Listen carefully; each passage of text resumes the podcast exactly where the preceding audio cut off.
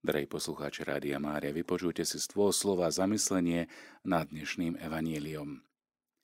Prišli sme na koniec liturgického roka a církev nám predkladá prvú časť Ježišovej tzv. veľkej eschatologickej reči. V bezprostrednej blízkosti svojho utrpenia pán Ježiš hovorí jasné slovo plné autority ohľadom konca čias a ohľadom tejto udalosti, ktorá bude znamenať aj určitú rekapituláciu dejín. Bude to príchod Božieho syna v sláve. Tomuto jeho druhému príchodu budú predchádzať aj niektoré znamenia, ktoré majú jeho učeníci rozpoznať a vnímať aj s lepším porozumením. Veľmi dôležitý je rozdiel medzi tým, ako pozerá na Jeruzalemský chrám Ježiš a tým, ako ho vnímajú niektorí ľudia. Zatiaľ, čo títo niektorí iní v úvodzovkách obdivujú krásu vonkajšiu, krásu stavbu a votívne dary, Ježiš na to všetko pozerá prorockým pohľadom, vďaka ktorému vníma, že koniec je naozaj blízko. Rovnako ako Jeruzalemský chrám s jeho kultovým systémom obiet, tiež ostatné akokoľvek svetejšie ľudské stavby raz zaniknú a tak nezostane kameň na kameni. Nie sú to tie výtvory ľudských rúk, čo by mali priťahovať našu pozornosť, pretože stredobodom nášho záujmu má byť Boh, ktorý prichádza, pretože všetky tieto krásne stavby sú len znamením poslednej skutočnosti naplnenia. Keď sa ho potom učeníci pýtajú na koniec časov a na znamenie blížiaceho sa konca, Ježiš ich nabáda k tomu, aby sa cvičili v umení čítať znamenia čias, znamenia doby. V prvom rade je potrebné mať na pozore sa pred podvodníkmi. Preto im hovorí, dajte si pozor, aby vás nezviedli – lebo prídu mnohí a v mojom mene budú hovoriť, to som ja a ten čas je už blízko. To, to som ja v úvodzovkách bez pochyby odkazuje na Božie meno Jáve, ktoré čítame v knihe Exodus 3.14.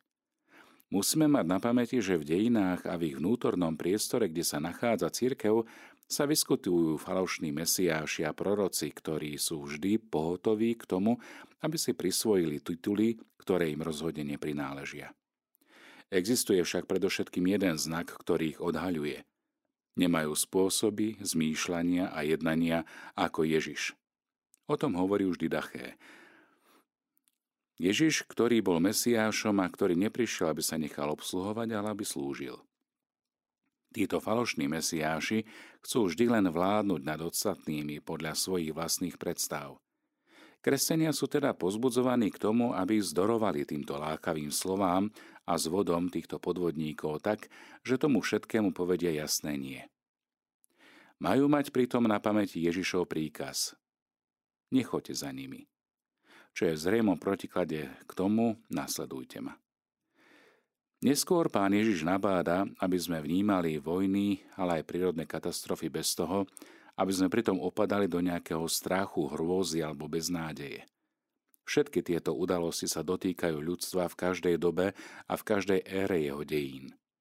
Ježiš o tom hovorí nie preto, aby nám naháňal strach, ale preto, aby nám vyjavil, že sa jedná o v úvodzovkách pôrodné bolesti, o ktorých hovorí aj Pavol v Rímanom 8.22, ktorými musí prejsť celé stvorenie, smerujúce k tomuto cieľu, ktorý pred jeho postavil pán a ktorým je nová zem a nové nebo. Ako čítame aj v dnešnej stati Lukášovho Evanília. Ale predtým všetkým položia na vás ruky a budú vás prenasledovať. Vydajú vás synagógam a uväznia vás, budú vás vláčiť pred kráľov a vladárov pre moje meno. Ale koniec nepríde hneď.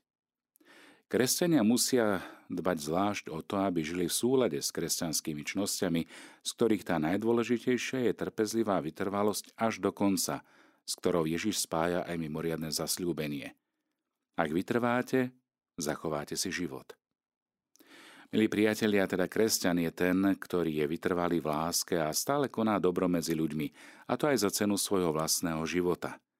Múčeníci sú toho jasným svedectvom – Prenasledovanie potom nie je ničím iným než príležitosťou k tomu, aby pokrstený prežíval svoje zjednotenie s utrpením Ježiša Krista a prejoval lásku až po kraj medze, ako ho k tomu učí aj svojim životom jeho pán, ktorý prejoval lásku i tým, ktorí ho nenávideli a napokon z tejto nenávisti aj ukrižovali. Dnešné evanielium v podstate nerozoberá koniec sveta, ale hovorí o našej každodennosti, pretože práve naša každodennosť je dobou namáhavej a predsa blaženej, ale aj spásonosnej vytrvalosti. Hovorí sa, že dejiny sú učiteľkou života. A tak je to aj pri dnešnom evanieliu. Je to naozaj pravda. Nie je to síce automatické, lebo učiť sa môže iba ten, kto je schopný, ale hlavne ochotný sa učiť. A to nie je každý. Aj napriek tomu, že dejiny túto schopnosť majú. Dejiny však treba vedieť správnym spôsobom čítať v kontexte. Niekedy, k tomu, aby sme isté udalosti pochopili, treba použiť správny kľúč. Nože tento kľúč treba nájsť. Vecou, ktorá stále ľudí fascinuje a myslím si, že stále ich fascinovať bude, sú dejiny vyvoleného židovského národa. Je to národ, ktorý si Boh vyvolil a ktorý trpel ako málo ktorý iný, kde boli toľkokrát pokusy o jeho totálne vyhľadenie a on predsa pretrváva. Národ, ktorého členovia majú schopnosti ako málo kto, ktoré používa k dobru ľudstva, no žiaľ aj k jeho zlu. Aký je kľúč k pochopeniu tohto národa? čo je za tým, cez čo prechádza a je vari v jeho dejinách niečo, čo stále ešte čaká na naplnenie? Mám dojem, že odpoveď nám ponúka dnešné Lukášovo evanielium. Máme v ňom ľudí, ktorí sú pyšní na ten najvýraznejší symbol identity svojho národa, na Jeruzalemský chrám, a oni sa pred Ježišom ním hrdia. No Ježišova reakcia je zdrvujúca. Nezostane kameň na kameni, všetko bude zničené a natrvalo. Keď niektorí hovorili o chráme, že je vyzdobený krásnymi kameňmi a pamätnými darmi, Ježiš povedal, hľa prídu dni, keď z toho, čo vidíte, nezostane kameň na kameni a všetko bude zborené. Samozrejme, toto vyjadrenie muselo byť pre jeho poslucháčov, zvlášť pre tých, ktorí jeho slova brali naozaj vážne, zdrvujúce. Zvlášť, keď si uvedomíme, že tento chrám bol jedným z divov vtedajšieho sveta. Bol perfektným výtvorom ľudského umu a zručnosti. Stál na chrámovej plošine, ktorej rozloha bola 480 na 470 metrov. Túto museli postaviť ako prvú a vôbec to nebolo ľahké, pretože terén tvoria kopce a prudké údolia. Tí z vás, ktorí ste boli v Jeruzaleme, viete si predstaviť chrámovú horu. Samotný Jeruzalem je vysoko v horách 800 metrov nad stredozemným morom a 1200 metrov nad morom mŕtvým. Používali na jeho stavbu kamenné kvádre vo veľkosti možno našej dodávky. Tieto kamene však boli starostlivo na seba navzájom bez použitia malty tak dokonale poskladané, že takmer nebolo vidieť spoje. Chrám samotný bol postavený z bieleho mramoru a zo zlata, čo spôsobovalo, že pri západe slnka žiaril a bol ho vidieť široko ďaleko. Jeruzalemský chrám bol vyzdobený zácným nábytkom, náčiním a rôznymi votívnymi darmi. Nečudo, že Židia boli na tento výtvor svojho umu právom hrdí a že sa pri pohľade na ich chrám v nich začalo nafúkovať ego. Ježiš však trvá na svojom. Nezostane kameň na kameni. Všetko bude zničené. Toto vyjadrenie je inými slovami, všetko to bude trvalé trvalé zničenie. Čo to znamenalo pre Židov? Ťažko sa im to počúvalo a museli tieto slová znieť zvlášť tvrdo. Totiž jeho poslucháči vedeli, že ich chrám bol zničený niekoľkokrát, ale vždy sa im ho podarilo znovu postaviť. Ba vždy ten nasledujúci chrám bol ešte krajší ako ten predchádzajúci. Chrám, ktorý mali pred sebou, bol už poradí štvrtý a bol najkrajší. Preto by teda nemohli postaviť ešte jeden, piaty, možno ešte krajší, ako bol ten predchádzajúci? Skôr než si na túto otázku zodpovieme, pozrime sa, milí priatelia, na tie predchádzajúce chrámy. Prvý chrám postavil král Šalamún okolo roku 930 pred Kristom a stavali ho 30 rokov. Bola to naozaj pícha vyvoleného národa. Ale aj tá zanikla.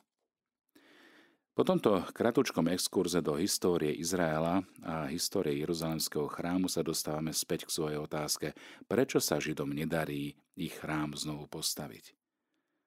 Odpoveď je pre nás pomerne jednoduchá, preto, lebo chrám stratil svoj zmysel.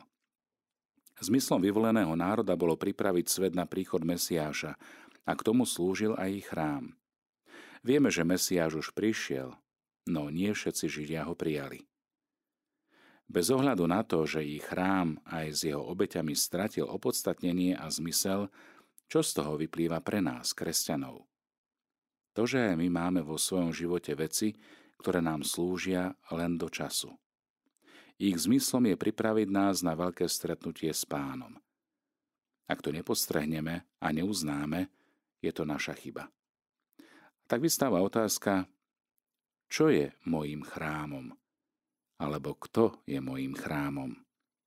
Lebo Boh nám obyčajne berie, keď pre nás prestane mať táto vec či osoba zmysel. Skúsme sa na týmto dnes zamyslieť.